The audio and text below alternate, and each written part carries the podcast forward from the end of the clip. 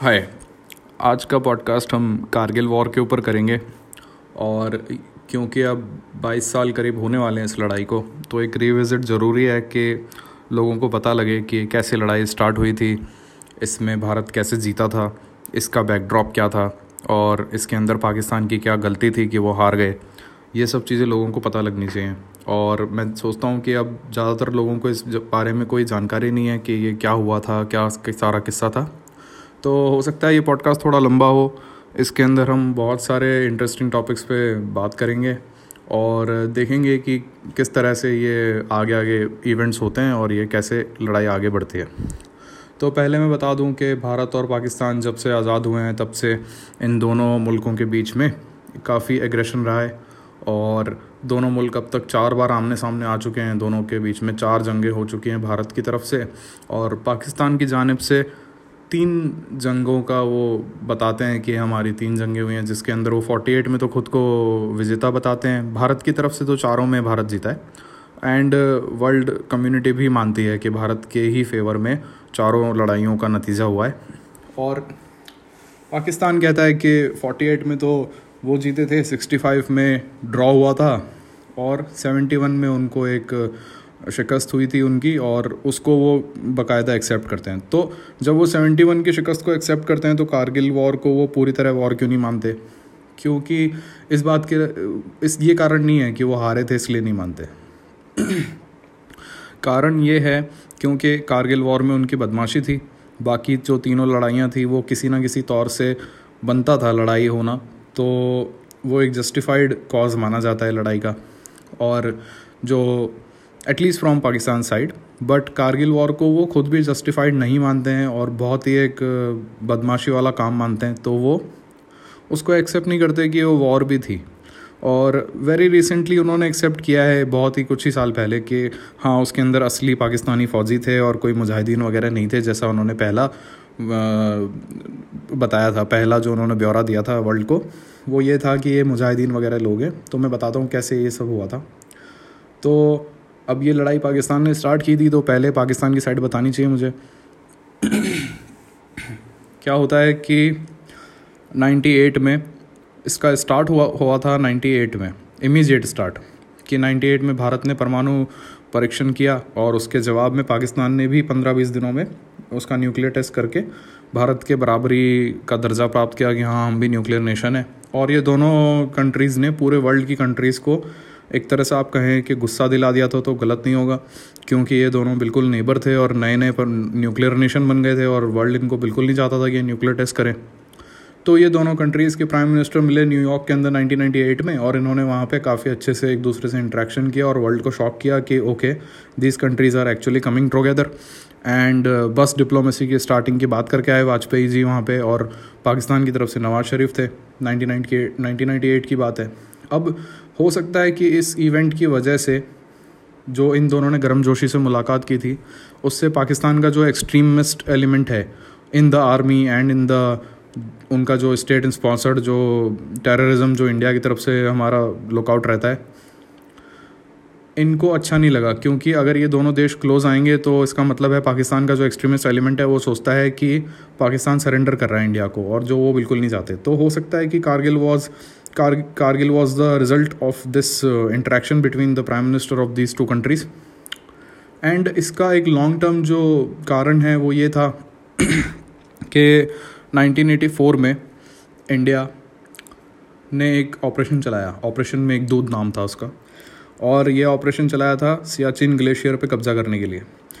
क्योंकि क्या हुआ था ना कि इंडिपेंडेंस के टाइम जब बॉर्डर बटा था तो वो बॉर्डर का तो कोई मतलब रहा नहीं क्योंकि पाकिस्तान जम्मू कश्मीर वाले इलाके में अंदर घुस आया था और फिर जो लाइन बनी थी लाइन एलओसी बोला जाता है जिसको, वो एलओसी बन गई थी। और उस एलओसी का एक कुछ भाग ऐसा था कि जहाँ पे बहुत ही दुनिया के दुर्गम ग्लेशियर्स हैं और उसको कोई अपनी एल में ले नहीं पाया था और कोई क्लेम नहीं कर पाया था और एक तरह से वो अनमैन नो मैंस लैंड था। और जो भी देश वहाँ पे पहले पहुँच जाता, एक तरह से वो वहाँ पे कब्जा कर लेता। तो 1984 में दोनों कंट्रीज़ को लगा कि, ओके, अब वक्त आ गया है कि इन कंट्रीज़ इस एरिया के ऊपर नज़र रखी जाए। और दोनों कंट्रीज़ ने अपना अपना एक ऑपरेशन तैयार किया। पाकिस्तान की तरफ़ से तैयार हुआ था ऑपरेशन अबाबिल, और इंडिया ने तैयार किया था ऑपरेशन मेघदूत। इंडिया की तरफ़ से जाना वहाँ बहुत ही मुश्किल था, और पाकिस्तान की तरफ़ से प्लेन था एरिया तो वो जा सकते थे बड़ा इजीली लेकिन उन्होंने लेट लतीफ़ी दिखाई और इंडिया के जो ब्रेव सोल्जर्स थे, वो लोग वहाँ पे पहले पहुँच गए। और एक तरह से आप कह सकते हैं कि नाइन्टी परसेंट जो सियाचिन का जो इलाका है, वो आज इंडिया के कंट्रोल में है। और बिकॉज़ ऑफ़ दैट पाकिस्तान को अपना ढाई हज़ार स्क्वायर किलोमीटर का एरिया जो है, उस इलाके में वो खोना पड़ा। तो पाकिस्तान बिल्कुल हैप्पी नहीं था 1984 में। और जनरल जियाउल हक की सरकार थी। जनरल जियाउल हक खुद भी एक मिलिट्री मैन थे और एक आर्मी की को करके वहाँ पर आ, सत्ता में आए थे। तो उनके उन्होंने बताया पूछा अपने लोगों से कि अब इंडिया को हम इस हिमाकत के लिए क्या जवाब दे सकते हैं? तो उनके लोगों ने बताया कि क्या होता है ना कि जैसे वॉर के टाइम आप जो स्ट्रैटेजी बनाते हो जो भी आप अपनी रणनीति बनाते हो वो अलग चीज़ होती है। लेकिन अब दिख रहा है कि आप ये दो कंट्रीज़ जो हैं एग्रेशन पे एक दूसरे से। तो उनको हमेशा तैयार रहना पड़ेगा और वो इसका मतलब है कि शांति काल में पीस टाइम में भी अपनी अपनी पॉलिसीज़ बना के रखेंगे कि हाँ हम क्या कर सकते हैं दूसरी कंट्री को परेशान करने के लिए या फिर उनको बिज़ी रखने के लिए। तो इस तरह से आ, सब पॉलिसीज़ बना के रेडी होती है। इंडिया भी रखता है सब कुछ होता है। सुंदर जी डॉक्ट्रिन हमारे पहले एक जनरल हुए थे उनके नाम पे एक सुंदर जी डॉक्ट्रिन थी। फिर हमारा एक कोल्ड स्टार्ट करके था। उसी तरह से पाकिस्तान भी हमारे अगेंस्ट रखता है, क्योंकि दो, सब कंट्रीज़ को एक दूसरे की कमजोरियाँ और मजबूतियाँ पता होती हैं तो उसके हिसाब से उनकी पॉलिसीज़ एक्ट करती हैं। तो इसी तरह से एक पॉलिसी थी जो कि जनरल जियाउल हक के सामने उनके जो ऑफिसर्स थे वो लेकर आए। इस पॉलिसी में क्या था कि उन्होंने बताया कि जो भारत का और पाकिस्तान का जो एलओसी का एरिया है, उसके अंदर जो कारगिल सेक्टर है, कारगिल सेक्टर बिल्कुल अभी जो हमारा लद्दाख वाला एरिया है अब अब यूनियन टेरिटरी लद्दाख है तो उसके जो लगता हुआ बिल्कुल नॉर्थ वाला पार्ट है, जो बिल्कुल पाकिस्तान ऑक्यूपाइड कश्मीर से लगता है, वो वाला पार्ट वहाँ पर अगर वो लोग कब्ज़ा कर लें, पाकिस्तान वाले तो वो एक हाइट पे रहेंगे और इंडिया के जो हाईवे हैं, श्रीनगर वगैरह के, उनको कंट्रोल कर पाएँगे और बदले में इंडिया कुछ नहीं कर पाएगा। तो जनरल जियाउल ने पूछा उनसे कि अगर मान लो कि हम ऐसा करते हैं और भारत क्या करेगा इसके अंदर? तो उन्होंने बोला कि भारत हो सकता है यहाँ, जो नीचे वाले इलाके हैं, जम्मू वगैरह इन सेक्टर्स में अपने कुछ खोले फ्रंट तो इनमें भी हम जवाब दे सकते हैं। हमारी तो मतलब नेचुरल टेराइन है, हम यहीं पर ट्रेनिंग कर वगैरह करते हैं। और अगर कुछ होगा तो जम्मू कश्मीर की जो आवाम है, जो क्राउड है, वो भी हमारा साथ देगी। हम इन्फिल्ट्रेशन करेंगे और वहाँ के लोगों को और भड़काएँगे और वहाँ के लोगों को और मतलब हेल्प वगैरह देंगे कि वो इंडिया के अगेंस्ट एक मोमेंट खड़ी करें। तो जनरल जियाउल ने बोला कि अच्छा अगर मान लो कि हमने ये सब किया और यहाँ भी भारत कुछ नहीं कर पा रहा तो फिर आगे क्या करेगा भारत? तो उन्होंने बोला कि हो सकता है वो इंटरनेशनल बॉर्डर के ऊपर खोल दे मतलब इंटरनेशनल बॉर्डर जो हमारा राजस्थान, पंजाब, गुजरात के जो बॉर्डर्स हैं, पूरा बहुत बड़ा एरिया इसके ऊपर खोल दें। और द थिंग इज़ कि पाकिस्तान की आर्मी बड़ी है, लेकिन इतनी भी नहीं है कि वो इतने बड़े बॉर्डर को संभाल सकें। तो जनरल जियाउल हक ने बोला कि नहीं नहीं, ये तुम उनको दफ़ा किया कि ये तुम मरवाओगे हमको। ज़बरदस्ती अभी कुछ है नहीं और इंडिया फुल अभी मिलिट्री उसमें कर रहा है, जो कि एटी फोर के टाइम कर भी रहा था। मिलिट्री काफ़ी अपना एडवांसमेंट कर रहा था। 1988 आते आते इंडिया की मिलिट्री टॉप फोर में शुमार हो गई थी, क्योंकि इंडिया की मिलिट्री पे बहुत ही खर्चा हुआ था नए नए इक्विपमेंट्स आए थे। टाइम मैगजीन ने भी इंडिया की मिलिट्री की, आर नेवी की फ़ोटो छापी थी फ्रंट कवर के ऊपर। तो जनरल जिया उलक ने इस चीज़ के लिए मना कर दिया। जनरल जिया उलक के कुछ एक डिकेट बाद आई बेनज़ीर भुट्टो गवर्नमेंट उनके टाइम भी इंडिया और पाकिस्तान के रिश्तों में काफ़ी तनातनी हुई थी। और ये सेम प्लान जो था, जिसको एक बहुत ही एक सोचा समझा प्लान बना के डेवलप कर चुके थे पाकिस्तान के मिलिट्री जनरल्स वगैरह, उनके मिलिट्री इंटेलिजेंस वगैरह, ये उनके सामने भी प्लान लेकर आई, लेकिन उन्होंने भी रिजेक्ट कर दिया, क्योंकि वही खतरा था कि इंडिया जो है वो इंटरनेशनल बॉर्डर के ऊपर अपना फ्रंट ओपन करेगा और फिर पाकिस्तान को पीछे हटना पड़ेगा। तो ये था कि 1998 में जब पाकिस्तान ने न्यूक्लियर टेस्ट कर लिया, उसके बाद ये सेम क्वेश्चन आया सामने, जिन्होंने भी प्लान बनाया था, अभी बताऊँगा मैं किसने प्लान बनाया था, कैसे बनाया था। तो उन्होंने बोला कि अब इंटरनेशनल बॉर्डर के ऊपर इंडिया फ्रंट ओपन नहीं कर सकता, क्योंकि अब अब तो हम भी न्यूक्लियर नेशन है इंडिया भी न्यूक्लियर नेशन है, और, अब अगर कुछ होगा तो हमारा न्यूक्लियर जो बॉम्ब है, वो इंडिया की थ्रेट को रोक देगा इंटरनेशनल बॉर्डर पे, और इंडिया कोशिश करेगा कि जम्मू कश्मीर वाले इलाके तक ही ये बात रहे। तो दो ही उसके वो निकलेंगे, या तो जम्मू कश्मीर हमारे पास आ जाएगा मतलब पाकिस्तान के पास, या फिर इंडिया जाएगा इंटरनेशनल कम्युनिटी में यूएन वगैरह में, और वहाँ पे हम उनसे डिमांड करेंगे कि या तो हमको ये कश्मीर दो, या फिर हमारी जो भी कंडीशंस होंगी कि आप सियाचिन खाली करो, हम ये खाली करेंगे। ये सारी करके डिमांड्स होंगी और we will get a bargaining chip ऐसा हो जाएगा। तो ठीक है प्लान वॉज़ गुड अब इसके बारे में क्या था कि पाकिस्तान के अंदर अब सबको पता है कि मिलिट्री जो है एक कॉम्प्लेक्स है, मिलिट्री लीडरशिप है, वही काम करती है, वही एक्चुअल पावर यील्ड करती है पाकिस्तान के अंदर। इट उसके अंदर कोई डाउट नहीं था, उस वक्त भी कोई डाउट नहीं था। तो पाकिस्तान में चार जनरल थे, उनको गैंग ऑफ़ फोर बना, बोला जाता है। Musharraf became the chief of army staff जो इंडिया के अंदर होता है, उसकी इक्विवेलेंट पोस्ट पाकिस्तान में कुछ होती है, वो बन चुके थे। तो एक तो जनरल मुशरफ हो गए जो बाद में पाकिस्तान के प्रेसिडेंट वगैरह बने, मिलिट्री डिक्टेटर भी बने। और उनके तीन जो बिल्कुल खासम खास आदमी थे, जनरल महमूद थे, एक general general okay I am missing the names but there are four people gang gangs of four बोलते हैं उनको। तो इन्हीं चार लोगों को पता था, और इनके सिवा दो लोगों को पता था। तो जैसे ही मुशरफ साहब जो हैं, वो चीफ ऑफ़ आर्मी स्टाफ बने पाकिस्तान में इन्होंने ये प्लान को निकाला, धूल वगैरह झाड़ी इसकी और इसको एग्जीक्यूट करने में स्टार्टिंग ट्रेनिंग देना स्टार्ट कर दिया। अब ये प्लान था क्या? क्या था कि जो कारगिल की, जो ग्लेशियर वाली जो पहाड़ियाँ हैं, वहाँ पे करीब सात आठ महीने इतनी बर्फ़ पड़ती है स्नोफॉल होती है, कि आर्म इंडिया की जो पोस्ट थी वहाँ पे इंडिया वाले आर्मी की पोस्ट खाली करके ग्राउंड पे आ जाते थे बेस पोस्ट पे आ जाते थे। और विंटर में वहाँ कोई नहीं होता था। और दिस वाज इंडिया पाकिस्तान की आर्मी का एक म्यूचुअल एक तरह से आप कह सकते हैं अंडरस्टैंडिंग थी, बिना किसी को एक दूसरे को प्रोवोक किए कि हम यहाँ पे सर्दियों का माहौल है, इस तरह का रह नहीं सकते इंसान तो हमको नीचे जाना चाहिए। और ये चले आ रहा था, काफ़ी टाइम से चले आ रहा था। इंडिया की आर्मी बहुत ही जगह ये करती थी। तो इस चीज़ का फ़ायदा उठाते हुए वो लोग विंटर में यहाँ पर आने वाले थे। भरी सर्दियों में, बर्फ़ में चलकर सारी मुश्किलें पार करके, वो यहाँ कारगिल के सेक्टर में आने वाले थे, पाकिस्तान की तरफ़ से लोग। और इनिशियल प्लान वॉज़ कि यहाँ पर वो दस चौकियों पे कब्जा करेंगे, जो कि बेयरली दस बारह किलोमीटर का एरिया है। और करीब तीन चार किलोमीटर इंडिया की बॉर्डर जो line of line of control है एलओसी उसके इंडिया की साइड के अंदर थी वो चौकियाँ तो उनके ऊपर आके कब्जा करेंगे और वहाँ पर देखेंगे कि इंडिया क्या रिएक्ट करता है। और यहाँ पे कोई इनको फौज मिलने का कोई वो अंदेशा था नहीं तो आराम से इन्होंने पूरी ट्रेनिंग वगैरह कंप्लीट करी नाइन्टी नाइन की जनवरी में स्टार्ट करा इन्होंने वहाँ से आना, और दो महीने लगे इनको वहाँ से धीरे धीरे धीरे धीरे बर्फ़ में सारी मुश्किलें पार करते हुए क्लाइम करके डाउन नीचे आके सब कुछ करके अंत में ये कारगिल की पोस्ट पर आके बैठे। तो अब यहाँ पर आके इन्होंने थोड़ा इधर उधर देखना स्टार्ट किया तो पता लगा कि दस चौकियाँ क्या यहाँ तो कोई कोई बंदा ही नहीं है और यहाँ पे सब कुछ खाली पड़ा है। तो इन्होंने वहाँ पे अपने बेस में कांटेक्ट किया कि भाई यहाँ पे आप री भेजें। यहाँ तो हम दस किलोमीटर, दस चौकियों का सोच के आए थे, दस किलोमीटर एरिया का सोच के आए थे, यहाँ तो कुछ है ही नहीं दूर दूर तक। और इन्होंने देखते देखते भारत की 140 चौकियों पे पोस्ट पे कब्जा कर लिया। और करीब 200-250 किलोमीटर स्क्वायर का एरिया जो था, वो इनके सीधे सीधे कंट्रोल में आ गया। अब ये जो जो सारा एरिया था, इसके अंदर इंडिया की आर्मी जब नीचे जाती थी तो अपना एम्यूनिशन वगैरह भी ऊपर छोड़ के जाती थी। अपना जो राशन वगैरह था, वो भी ऊपर छोड़ के जाती थी। तो मतलब कहने का मतलब ये है कि जो लोग ऊपर गए, जो ये इन्फिल्ट्रेटर्स थे, इनको पूरा पूरा वहाँ पे सब मिला। भारत का जो बेस बने हुए थे, सब कुछ रहने की सुविधा वगैरह सब कुछ मिली थी वहाँ पे।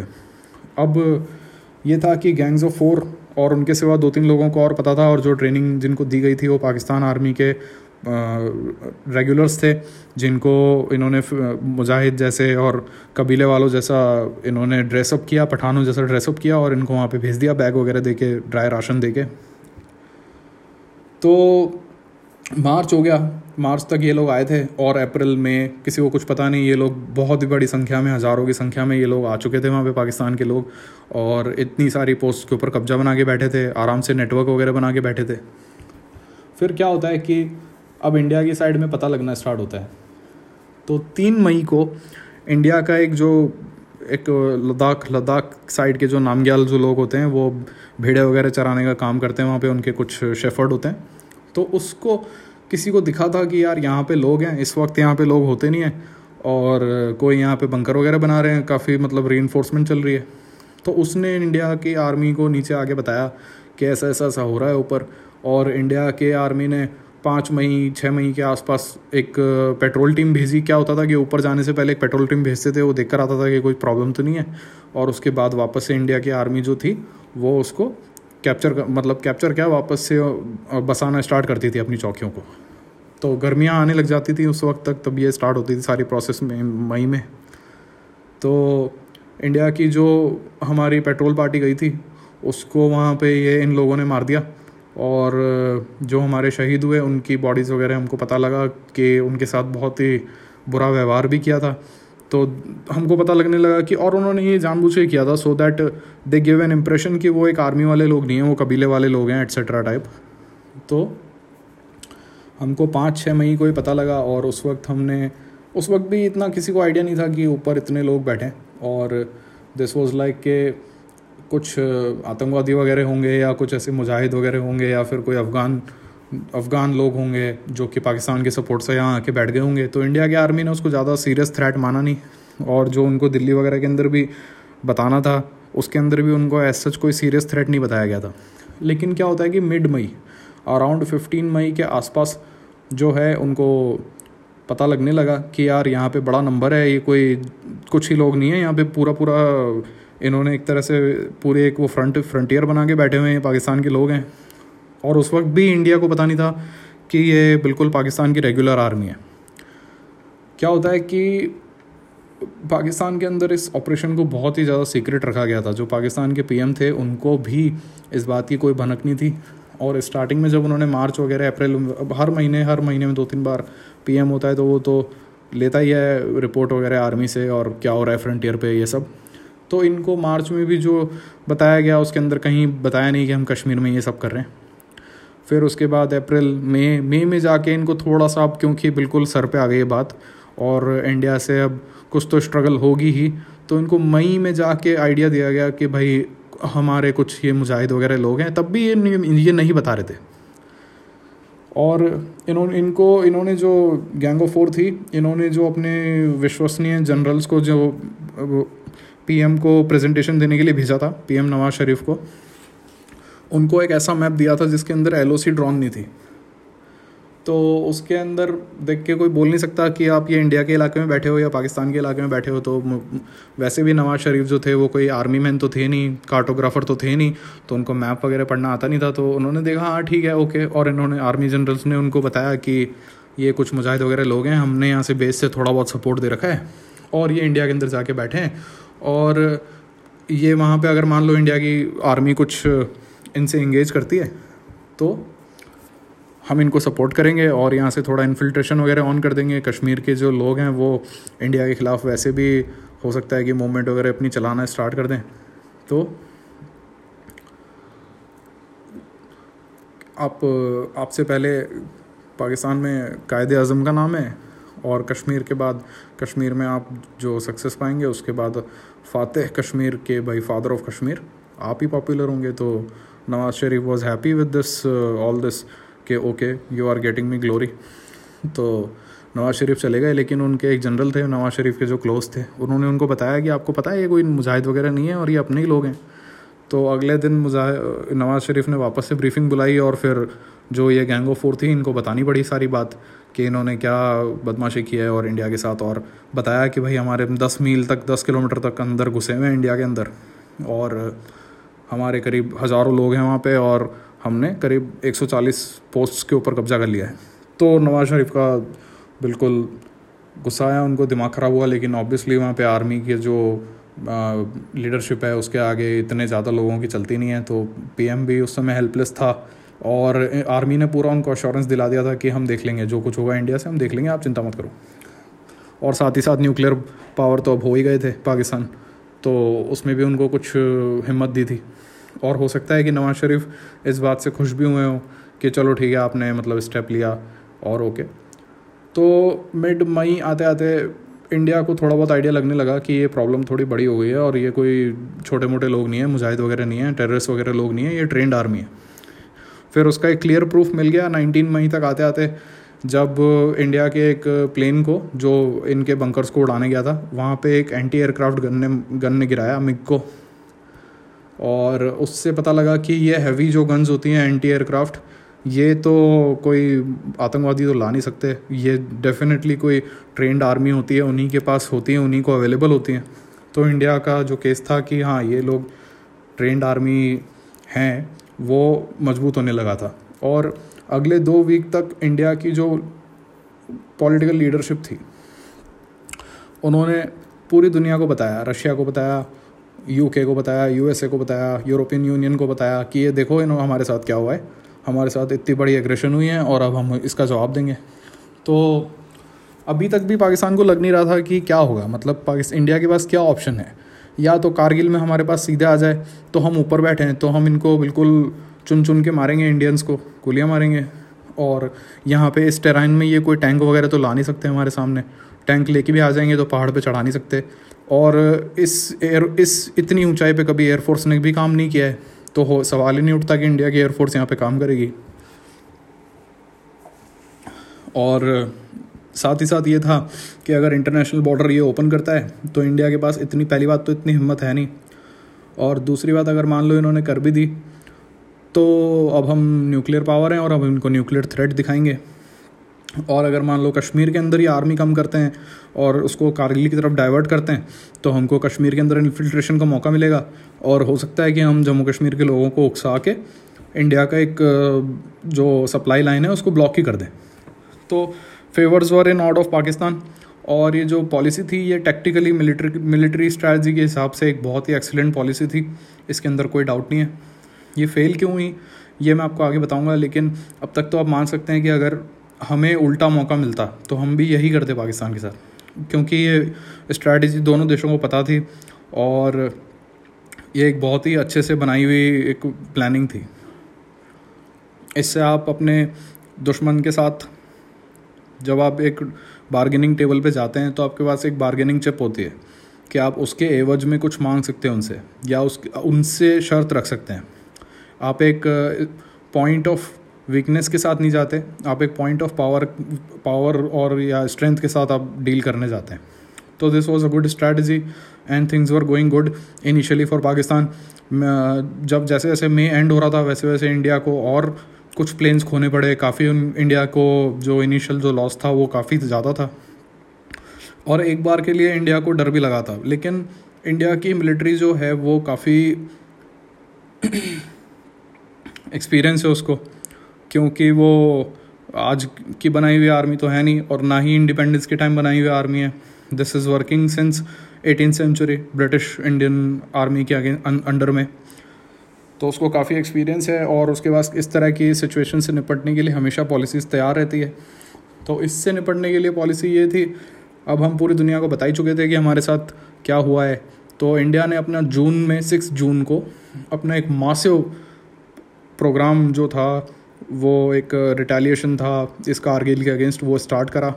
और अगर आपको याद हो तो जब 2019 के अंदर इंडिया पाकिस्तान आमने सामने आने की नौबत आ गई थी तो आपने देखा होगा कि किस तरह से पूरी कंट्री में टैंक्स और वगैरह ये सब मूव कर रहे थे ट्रक्स वगैरह मूव कर रहे थे आर्मी के, और सबको लग रहा था कि कुछ ना कुछ हो रहा है।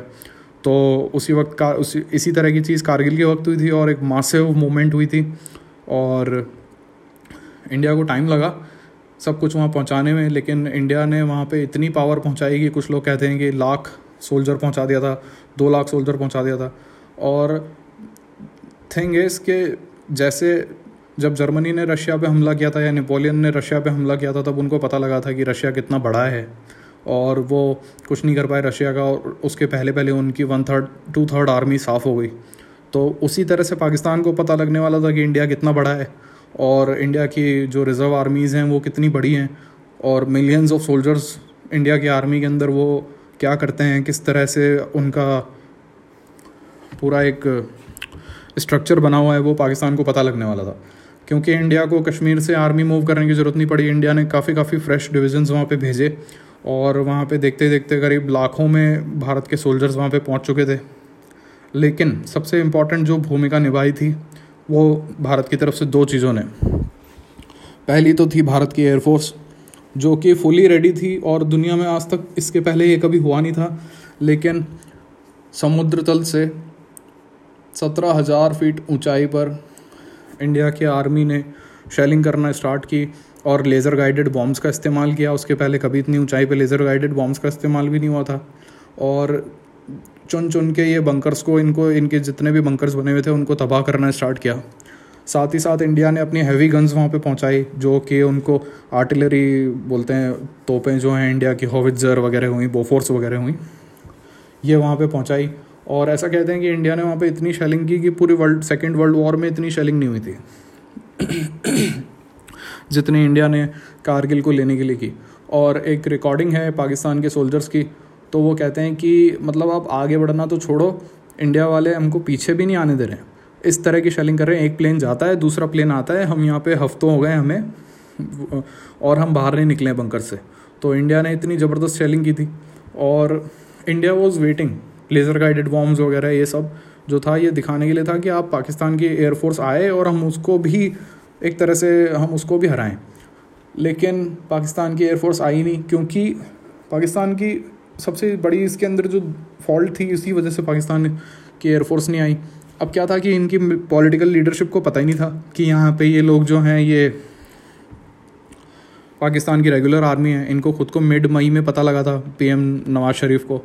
तो ये वर्ल्ड की जो जितनी भी लीडरशिप थी, उसके सामने मना करते रहे कि ये लोग हमारे नहीं हैं, ये लोग ऐसे ही मुजाहिदीन हैं। और स्टार्टिंग में इन्होंने ये भी नैरेटिव चलाया कि ये कश्मीरी हैं जो कि इंडिया से नाराज़ हैं और ये इंडिया के जो कश्मीर वाला पार्ट है, उसको पाकिस्तान की कश्मीर से मिलाना चाहते हैं तो this is an internal issue of Kashmir और इसकी तरफ़ वर्ल्ड कम्युनिटी का ध्यान देना चाहते थे। बट वर्ल्ड ने इनकी बकवास पे कोई ध्यान नहीं दिया और इंडिया का जो इंडिया के साथ जो हुआ था, उसको बिल्कुल उन्होंने वर्ल्ड ने माना कि हाँ आपके साथ ये जो हुआ है, ये गलत हुआ है और आपके पास फुल राइट है उसको जवाब देने का। और साथ ही साथ उनको पता था कि इंडिया ने अभी लिबरलाइजेशन वगैरह किया है तो India is such a big market कि इंडिया से आप अभी अभी इस तरह से रिलेशंस जो हैं तोड़ नहीं सकते। तो कुल मिला के पाकिस्तान को पता लगा कि इंडिया की मिलिट्री क्या कर सकती है, और हज़ारों की तादाद में वहाँ पे पाकिस्तान का लॉस हुआ, और इंडिया के करीब 500 समथिंग सोल्जर्स वहाँ पे शहीद हुए, जिसमें कैप्टन विक्रम बत्रा नचिकेता नचिकेता बच गए थे। नचिकेता को एक जो प्लेन क्रैश हुआ था उसके अंदर कैप्चर करके प्रिजनर ऑफ़ वॉर का स्टेटस देकर वापस से रिलीज़ कर दिया था। तो Nachiketa was release and captain Vikram Batra को आप शेर शाह के नाम से जानते हैं मूवी बनने वाली उनके ऊपर। तो उसके अंदर आप उनकी स्टोरी बेटर तरीके से देखेंगे। क्या होता है कि फिर पूरा मिड पूरा मिड जून तक जून एंड तक आते आते इंडिया ने इतनी शेलिंग की वहाँ पर और इस तरह से वहाँ पे एक के बाद एक के बाद पोस्ट पर कब्जा करना स्टार्ट करा। तो पाकिस्तान इस सबसे देख नहीं पाया। इस सबसे मतलब लड़ नहीं पाया क्योंकि ऑब्वियसली वो एक्सेप्ट ही नहीं कर सकते थे तो वो अपनी री भी नहीं भेज सकते थे। और साथ ही साथ एयरफोर्स का कोई सपोर्ट नहीं था उनको। और इंडिया ने जो भी उनकी एयरक्राफ्ट एंटी एयरक्राफ्ट गन्स थी वगैरह ये सब उस, उसको तबाह कर दिया था। फिर इंडिया ने ये तो चलो बैटल वाला फ्रंट है। लेकिन साथ ही साथ डिप्लोमेटिक फ्रंट पॉलिटिकल फ्रंट उनके ऊपर भी इंडिया ने वॉर जो है जीती। वो कैसे जीती? कि पहले तो इंडिया ने पूरे वर्ल्ड को बिलीव दिलाया कि ये लोग पाकिस्तानी हैं। अब वो कैसे कि कहीं पर जो डेड पाकिस्तानी सोल्जर्स थे, उनसे, उनके डॉक्यूमेंट्स के अंदर पता लग गया, उनका रियल आर्मी आई कार्ड था, वो सब पता लग गया तो इंडिया ने उसको वर्ल्ड को दिखाया कि ओके देखिए, ये पाकिस्तान के रेगुलर सोल्जर्स हैं और ये लोग जो हैं, झूठ बोल रहे हैं कि ये लोग नहीं जानते उसको। तो ये पहला प्रूफ था।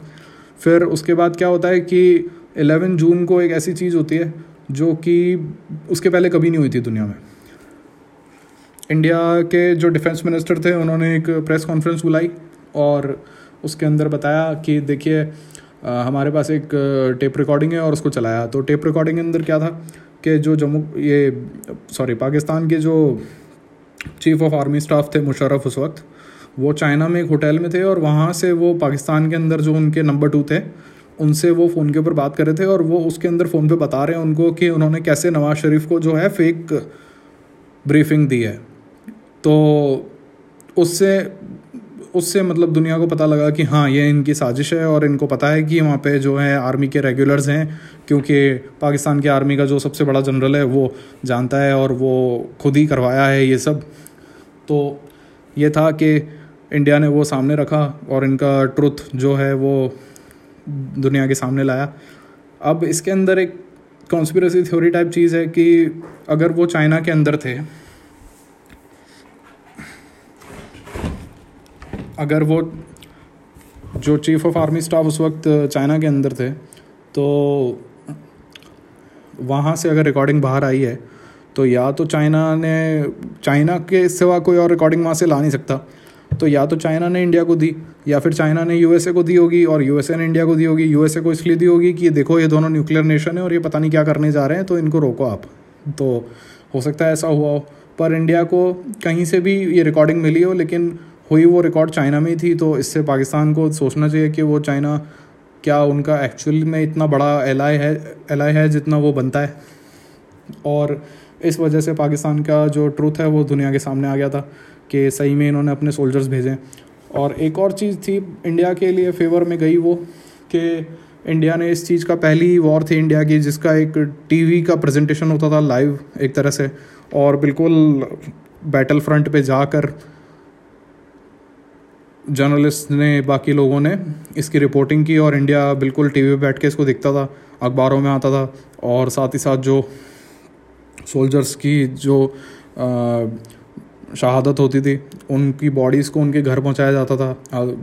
पहले की वॉर्स में वहीं पे उनको क्रिमेट वगैरह करते थे, उनके फाइनल राइट्स होते थे। लेकिन इस वॉर के अंदर उनके उनके घर पहुँचाया तो राजस्थान के अंदर काफ़ी विलेजेस में उनकी बॉडीज़ आती थी और रोज़ अखबारों के अंदर आता था। लाखों की तादाद में लोग जमा होते थे। सेम विद नागालैंड नागालैंड के अंदर एक मेजर की बॉडी आने पर वहाँ पे लाखों लोग जमा हुए और मतलब इंडिया के सपोर्ट में बहुत ही बड़ी प्रोसेशन निकली। Nagaland was a troubled area for India तो this was a pleasant surprise and मतलब इंडिया के हर कोने से ये न्यूज़ आ रही थी कि किस तरह से they are supporting the cause of war और सेस भी लगा था हमारे ऊपर कारगिल वॉर कारगिल वॉर के लिए।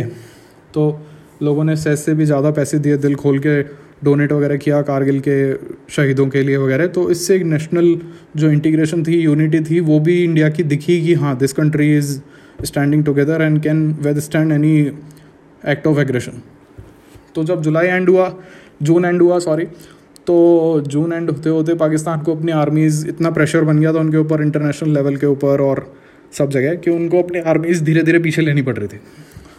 और मिड जून के आसपास नवाज़ शरीफ ने बात करी थी यूएस के जो प्रेसिडेंट थे बिल गेट्स उस वक्त उनसे, और बिल गेट्स ने साफ़ साफ़ कह दिया था कि जब तक आप अपनी आर्मीज़ को, ये लोगों को आर्मीज़ रेगुलर जो भी हैं आपके, इनको पीछे नहीं हटाते, तब तक हम इंडिया से कुछ भी एक्शन लेने के लिए नहीं बोलेंगे।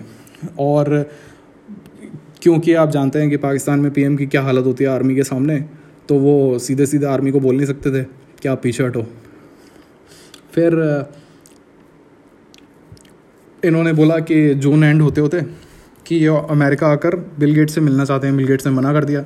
लेकिन ये लोग ज़बरदस्ती पहुँच गए। और पाकिस्तान के पीएम वहाँ पे बिल गेट से मिले फोर जुलाई के दिन, जो कि यूएस का इंडिपेंडेंस डे होता है। And it's such a big day कि वहाँ पे प्रेसिडेंट भी काम करने के मूड में नहीं थे बट वो इनसे झल्लाते हुए आके मिले क्योंकि it was such a big issue और इनको बता दिया कि आप यहाँ से हटाइए सारे सब कुछ। और उल्टा पाकिस्तान के पीएम वहाँ जाके इंडिया के लिए शर्तें रख रहे थे कि इनको बोलिए आपकी ये शेलिंग वगैरह बंद करें और हम इनसे कश्मीर के इशू पे बात करेंगे। उसी वक्त बिल गेट्स ने पीएम नवाज़ शरीफ के सामने पीएम वाजपेयी को फ़ोन लगाया तो वाजपेयी ने उनको साफ़ साफ़ कह दिया कि एक तो इनका ये एक्ट ऑफ़ एग्रेशन है, हमारे खिलाफ इन्होंने जंग छेड़ी है और आप हम ही से कह रहे हैं कि आप शेलिंग वगैरह बंद करें तो हमारा कोई सवाल ही नहीं उठता जब तक एक भी घुसपैठिया हमारे बॉर्डर के अंदर है। हम ये, हमारा जो वॉर एफर्ट है वो बंद नहीं करेंगे और आपको, इनको बोलना चाहिए कि ये हटें यहाँ से। तो नवाज़ शरीफ को साफ़ साफ़ जवाब दे दिया वाजपेयी ने थ्रू बिल क्लिंटन और अंत में ये हुआ कि पाकिस्तान को मानना पड़ा और अपने सारे फौजियों को पीछे हटाना पड़ा। जितने बचे थे, उनको इंडिया ने खुद हटाया। और जो बचे कुछ ये लोग छोड़ के गए थे, फिर भी इनको कुछ कुछ लगा था कि हम कुछ कुछ पोस्ट के ऊपर अभी भी अपना कब्जा बना के रख सकते हैं, जिसमें से एक टाइगर हिल था।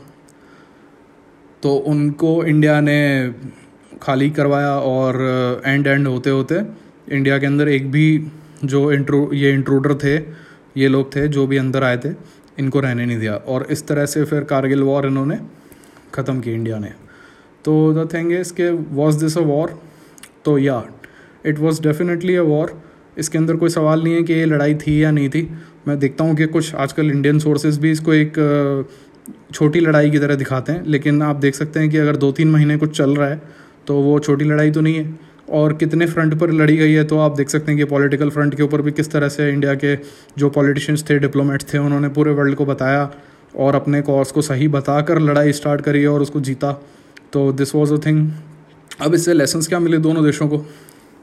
दोनों देशों को लेसन ये मिले कि इंडिया को लगता था कि अब हम न्यूक्लियर पावर हैं, कोई हमारे अगेंस्ट आके खड़ा नहीं हो सकता। तो पाकिस्तान ने दिखाया कि भाई वो आ सकते हैं अभी भी। और अभी अभी रिसेंटली हमको दिखा है कि कैसे हमारे चाइना ने हमारे जो लद्दाख वाली टेरिटरी है, वहाँ पे अभी काफ़ी एरिया के अंदर अपना कब्ज़ा कर लिया था। और अभी भी धीरे धीरे वहाँ से डी एस्केलेशन हो रहा है, लेकिन अभी भी वो लोग शायद उन बॉर्डर्स में हमारी बाउंड्री के अंदर घुसे हुए हैं। और पाकिस्तान को पता लगा कि वो इस तरह से जो उनका हमेशा से एक नज़रिया रहा है कि थोड़ा घुसपैठ करा दो, थोड़े लोगों को भेज दो, थोड़े लोगों को भड़का दो, ये और फिर साथ साथ में आर्मी का जो है वो चलाते रहो अपना एफर्ट तो उस तरह से आप इंडिया को नहीं हरा सकते। इंडिया के पास बहुत बड़ी पावर है लोगों की और साथ ही साथ अपने मिलिट्री जो है सुपीरियॉरिटी वो इंडिया को है और इंडिया की एयरफोर्स साथ ही साथ इस तरह के रिस्क लेने के लिए भी तैयार रहती है। तो पाकिस्तान को भी पता लगा कि आप ये नहीं कर सकते।